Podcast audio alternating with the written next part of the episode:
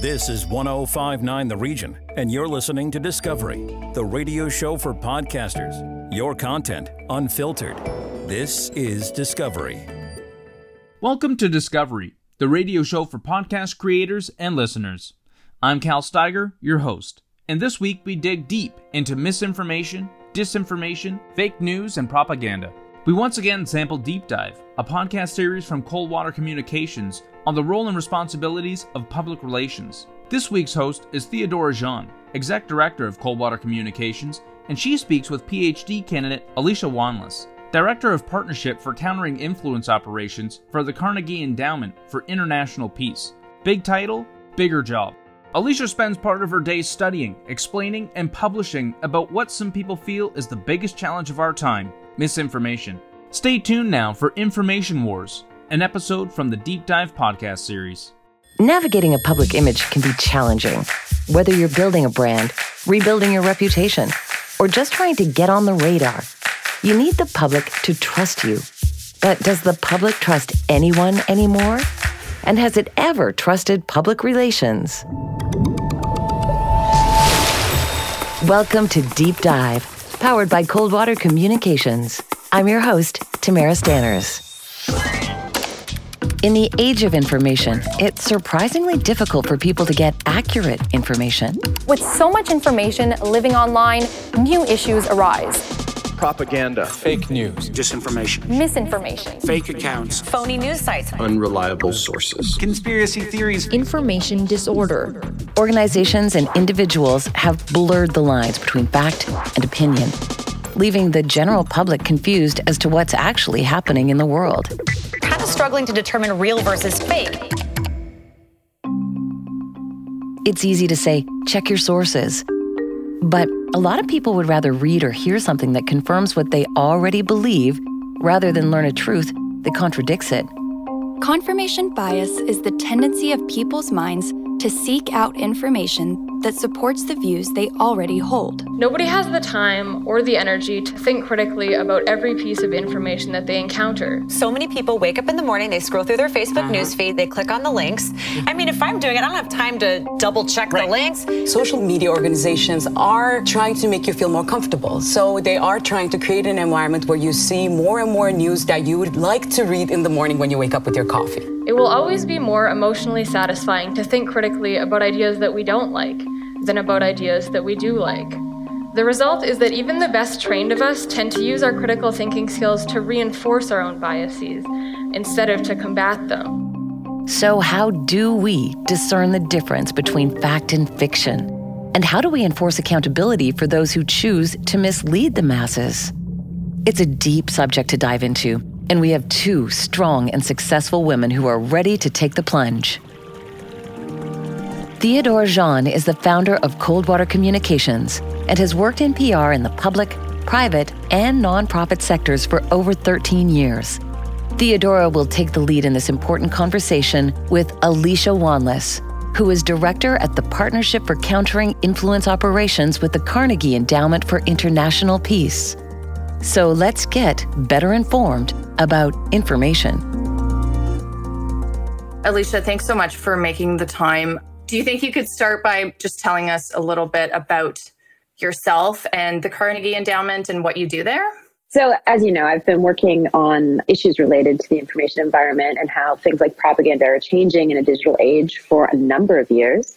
I have perhaps a strange distinction of having worked on almost every aspect of the influence problem. That includes running strategic communications campaigns, just working with militaries, governments, academia, and the tech sector across all those different divides. And so one of the things that struck me by the time I was helping Facebook was that we have some big divides between different stakeholders that are all working and operating within the information environment.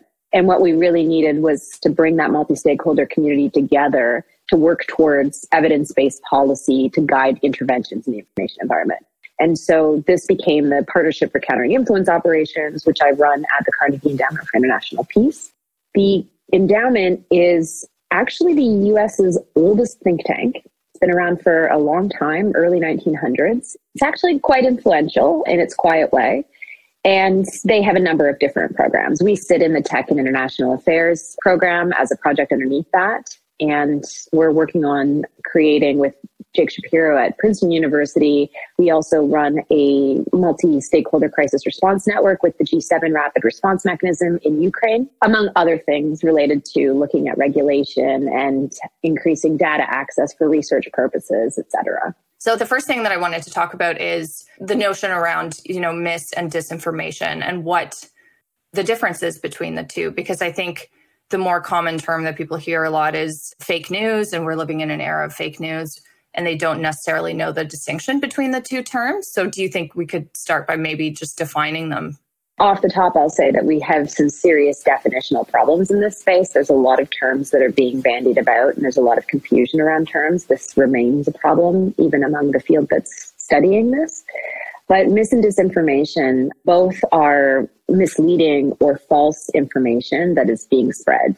Misinformation happens organically. It can occur through things like rumors, people just making things up to make sense of the world, whereas disinformation is done deliberately. And you've done a lot of work in the propaganda space as well, correct? Yes. And there's another term that is generally contested. So, can you tell us a little bit about propaganda and the work that you've done? I would define propaganda as being activities and information that is being spread with an intentional aim to affect an audience or an outcome. And would you ever apply the term propaganda to anything beyond something that a government might be doing? So often, propaganda is used as this term by many democracies to distinguish what they do, which they'll tend to call strategic communications, information operations, against what an adversary is doing, which they'll label as propaganda and say is wrong. I think that's really trying to euphemize our way out of a tricky situation. We really lack lines in the sand that determine what is acceptable in terms of interventions in the information environment. So using these different terms is confusing and it doesn't actually get us to the deeper problems that we're facing in terms of needing to really have these rules in place to guide us of what's acceptable. There have been some drastic shifts, I think, in the information environment. Can you maybe speak to some of the changes that we've seen in misinformation, the sharing of disinformation, fake news over the last few years? Are these shifts that are things that are attributed to COVID or the pandemic? Or is this something that we've seen sort of cyclically in history over the last, I don't know, a few decades, every time there's something major that affects a large majority of people? So, disinformation and misinformation have been around humans as long as we've been trying to make sense of the world and communicating with each other. It is a naturally occurring phenomenon that happens. It is exacerbated when we enter periods of uncertainty. There's a bit of a trifecta that happens in human psychology that makes it a little bit more salient. We're driven to try to find answers no matter what those answers are. And often in a crisis situation, accurate information isn't going to be surfacing anytime soon. So we'll jump onto and believe things like disinformation. The second problem is that in an uncertain situation, humans are also more inclined to have magical thinking. So we'll confuse correlation and causation in our attempt to make sense and we'll connect dots where they shouldn't be. The third thing is we also have a heightened need to belong to groups. And so, in an uncertain situation, this need to be in a group really is strengthened, and that pushes us in certain places. So, when it comes to COVID, this was just a perfect storm. Plus, we had you know advances in technology that allowed people to connect in ways that led people down certain rabbit holes the changing technology, the rapid spread of information, do you feel as though, and I know that it's not a black and white answer, but social media platforms, for example, are they doing more harm than good? It's really difficult to say. We just don't have the means to be able to study social media in the context of the information environment. And again, here we come back to the problem of mixing up correlation and causation. We see a rise in social media at the same time as we see some other problems, and we assume that they must be tied. We lack, as a research community, access to data to be able to do that kind of research to really understand what social media's role is in the modern information environment. The second thing is we lack the engineering resources. So even if data is made available, which more of it will be thanks to the Digital Services Act in the EU soon, we don't necessarily have the capacity to do that kind of research at scale. Engineering resources and infrastructure are extremely expensive. Research outfits are competing with industry to hire engineers to be able to facilitate that, and they just can't afford it. So often what happens is it's project based and we can only really measure this little intervention right here, right now, and not the longer term implications of it. So there's a whole lot of gaps in the space to be able to make sense of things. And then add to that, we don't really study the information environment as a system. We study its component parts. So a lot of research is on Twitter or Facebook. It's not necessarily looking at how those information flows move between traditional media, other types of influencers, and other ways in which people communicate. So you know, there's clearly a lot of issue with social media. It needs to be further studied. There's clearly a need to have better clarity around rules, how it's governed. It would be great to see something like operational reporting happen, whereby we actually get an understanding of how they're developing policies and enforcing them, and that this is reported on consistently over time. There's a lot of space and things to be done to get to an answer for that question. So, how do you think that the average person can really arm themselves or inform themselves about what news is real versus fake? The lines have become really blurry, and certainly when you're using social media as a source for your news and information, it's very easy to kind of go down this rabbit hole, as you said, or get in an echo chamber where it's only your particular views that are reinforced. So, how does the average person become media literate? First and foremost, what I would say is remain calm. Just because information can come to us quickly doesn't necessarily mean that that's what we should jump on or that we should have to jump to get an answer.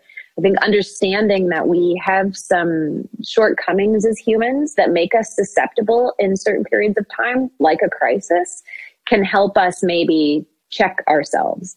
Why is this post or this news article really provoking me? What is the underlying emotion that's driving me to this? What does the person who's sending this want me to do? And if it's to give out information about, you know, yourself personally, this may be a security risk. If it's to provoke me into being really angry so I'll share this post, maybe stop and ask why. And then I think there's just some aspects of media literacy that can be fostered and developed. It's out there to read, but like looking through an article and saying, you know, how do I assess the truthfulness of this? Like, who is being quoted? Do I know who this person is? What is this media outlet? I think it's unfortunately coming down to people just having to be a lot more educated about how information is being put to them by whom and for what purposes. What's happening is that it's being foisted on the individual to try to solve this problem when really it's quite systemic. Yeah, and it's like this general distrust of the media within certain pockets or communities of people that whole notion of like look at the source is it a credible media source? If you just generally think that the media is not credible you're going to be looking at alternate sources of information that are in themselves not credible. So it's hard for people to know who to believe especially if they subscribe to that view that no one's to be trusted. Yeah i think the first step there is to really stop and ask why aren't we trusting it? Who has pushed us to not trust media institutions? And I don't think it's far that a person has to dig to figure out that it's a lot of political actors. And then I would be asking myself the next question what do they have to gain from me not trusting media anymore? Right? The whole idea of like defund CBC comes from one political corner in Canada. And why might they not want you to trust media and an institution that, you know, has been well governed and has structures in place to prevent it from being a propaganda outlet?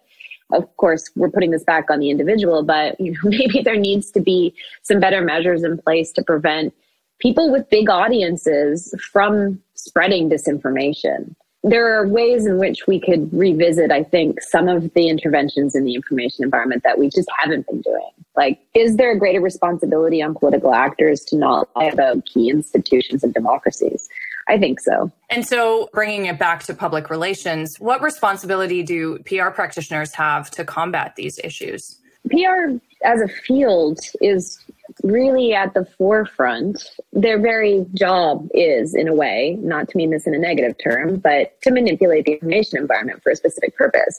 Sometimes it's good, right? Like we want people to be healthier. We want them to wear seatbelts. We want people to make better choices. And in that regard, there's an entire application of it that's perfectly good in the interest of society. But then you also get these other actors who just because you can make use of tools doesn't mean you should. And they also really, you know, degrade the overall information environment and give PR a bad name. I don't think anybody listening is going to be surprised to hear that Cambridge Analytica would fall into that. Bell Pottinger would fall into this. And these guys, you know, they did things that were underhanded. But also as democracies, we haven't done a great job at outlining lines in the sand of what's acceptable from unacceptable.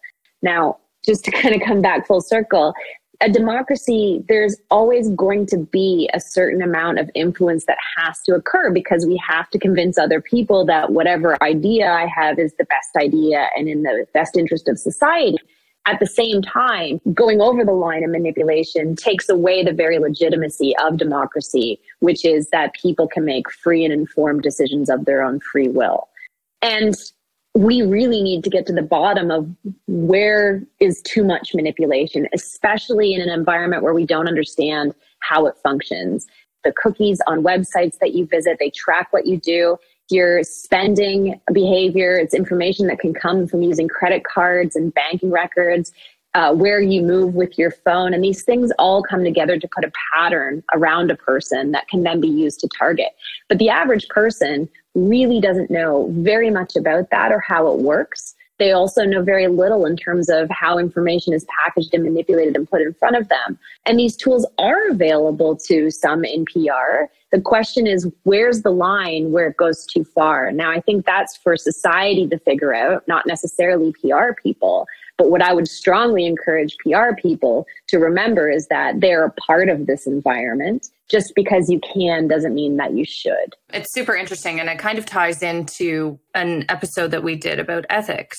PR practitioners, in many respects, can and should be like lawyers in that you can represent a client even if you don't necessarily, you know, feel that it's aligned with what you think is right but you can still do the work in an ethical way.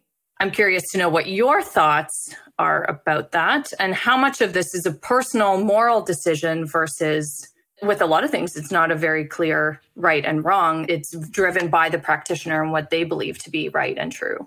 that does raise like a lot of moral and ethical issues. I can't speak on what other people should do. I know I wouldn't be able to, which is perhaps another reason why I'm not working in strategic communications anymore.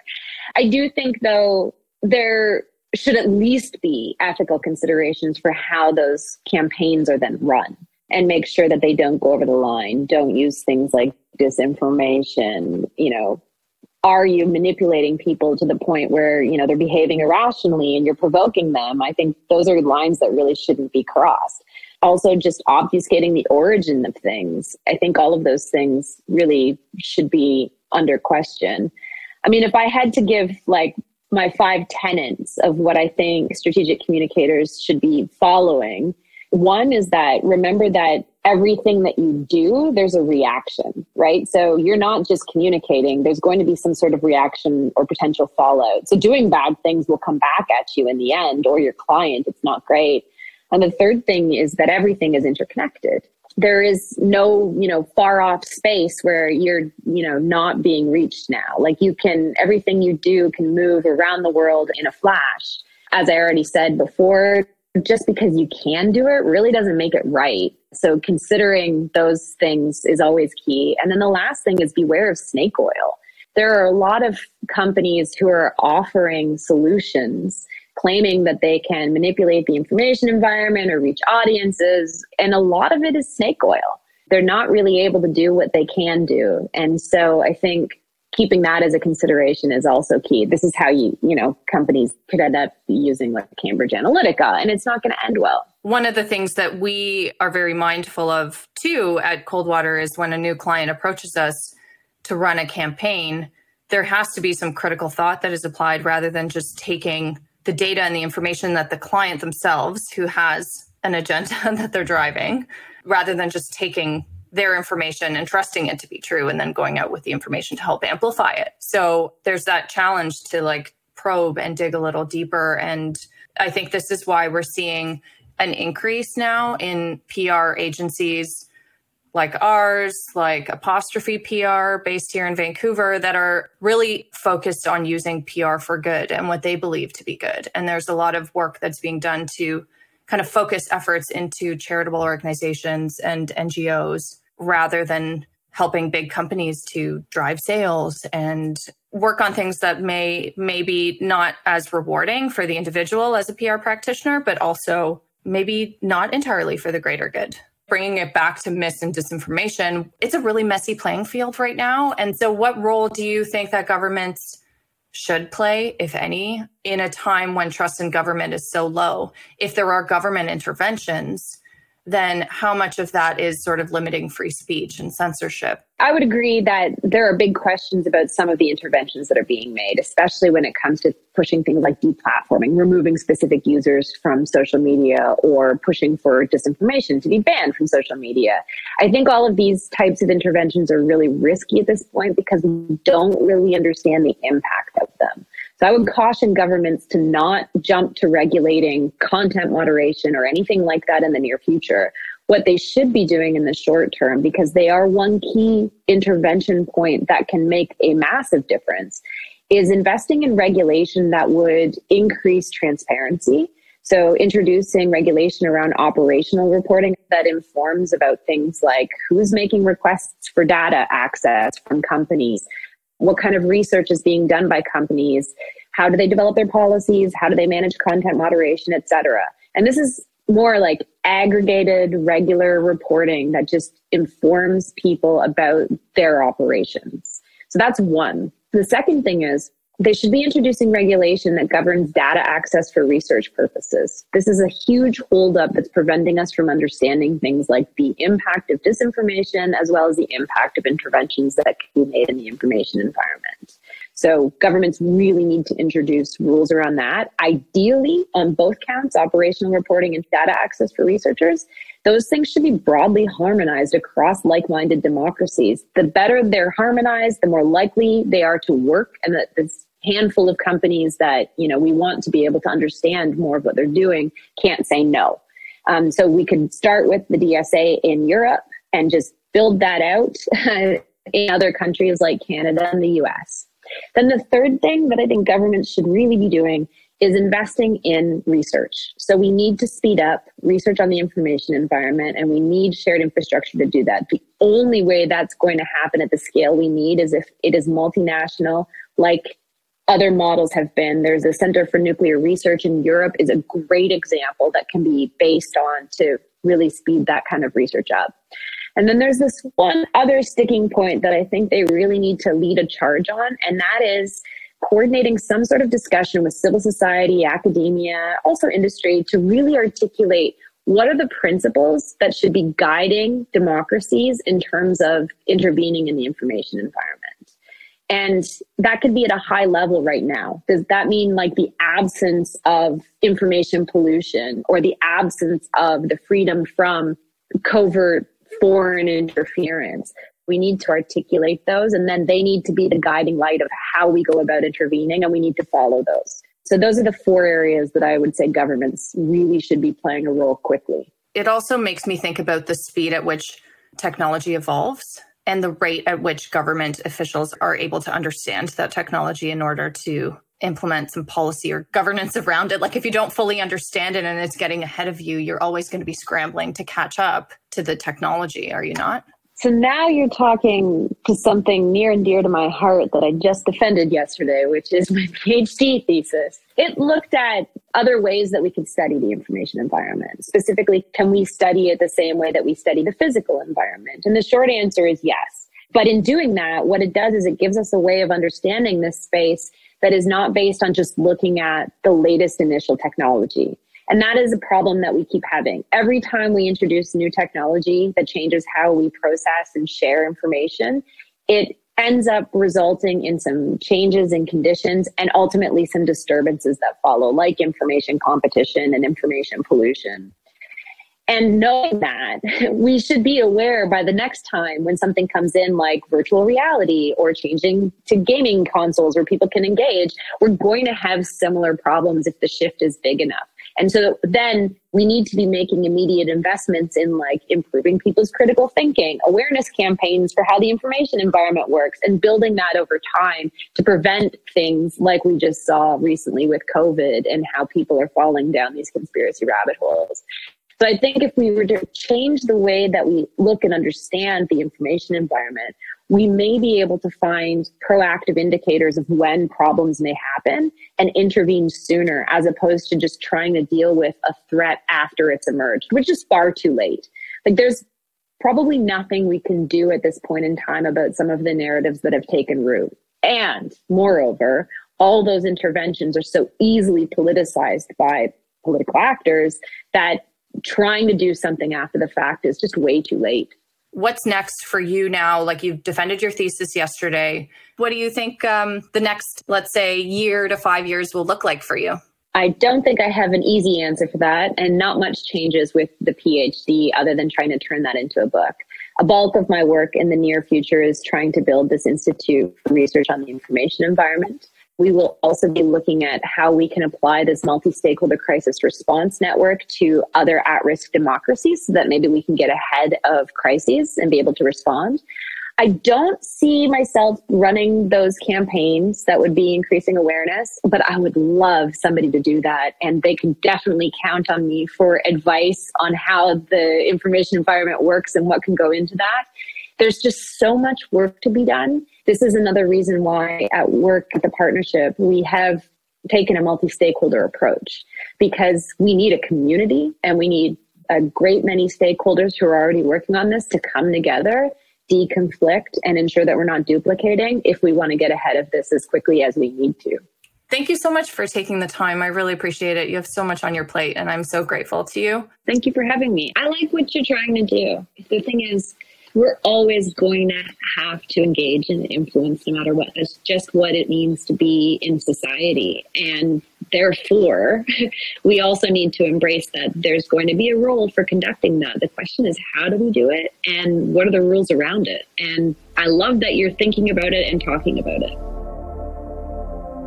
There's a lot to digest from that layered and compelling conversation. But Alicia has provided us with a number of tools to combat both misinformation and disinformation. How we choose to use those tools is up to us. Our sincere thanks to Alicia for joining Theodora, who is committed to having what can be difficult discussions like this one. What is the role of PR when it comes to diversity, equity, and inclusion? We'll dive into that on the next episode of Deep Dive. Subscribe to Deep Dive for new episodes every month. For more information and social pages, visit coldwater-communications.ca. That is our show for this week. If you would like to hear this podcast again or more of Deep Dive, a podcast series that takes a behind the curtains look at PR, go to anywhere you access your podcasts. Deep Dive is an everything podcast production. Tune in next week as we have another episode of Millennial Balance. Discovery, the radio show for podcasters, exclusive to 1059 The Region. Expand your audience and extend your reach. Send us your podcast. Info at 1059theregion.com.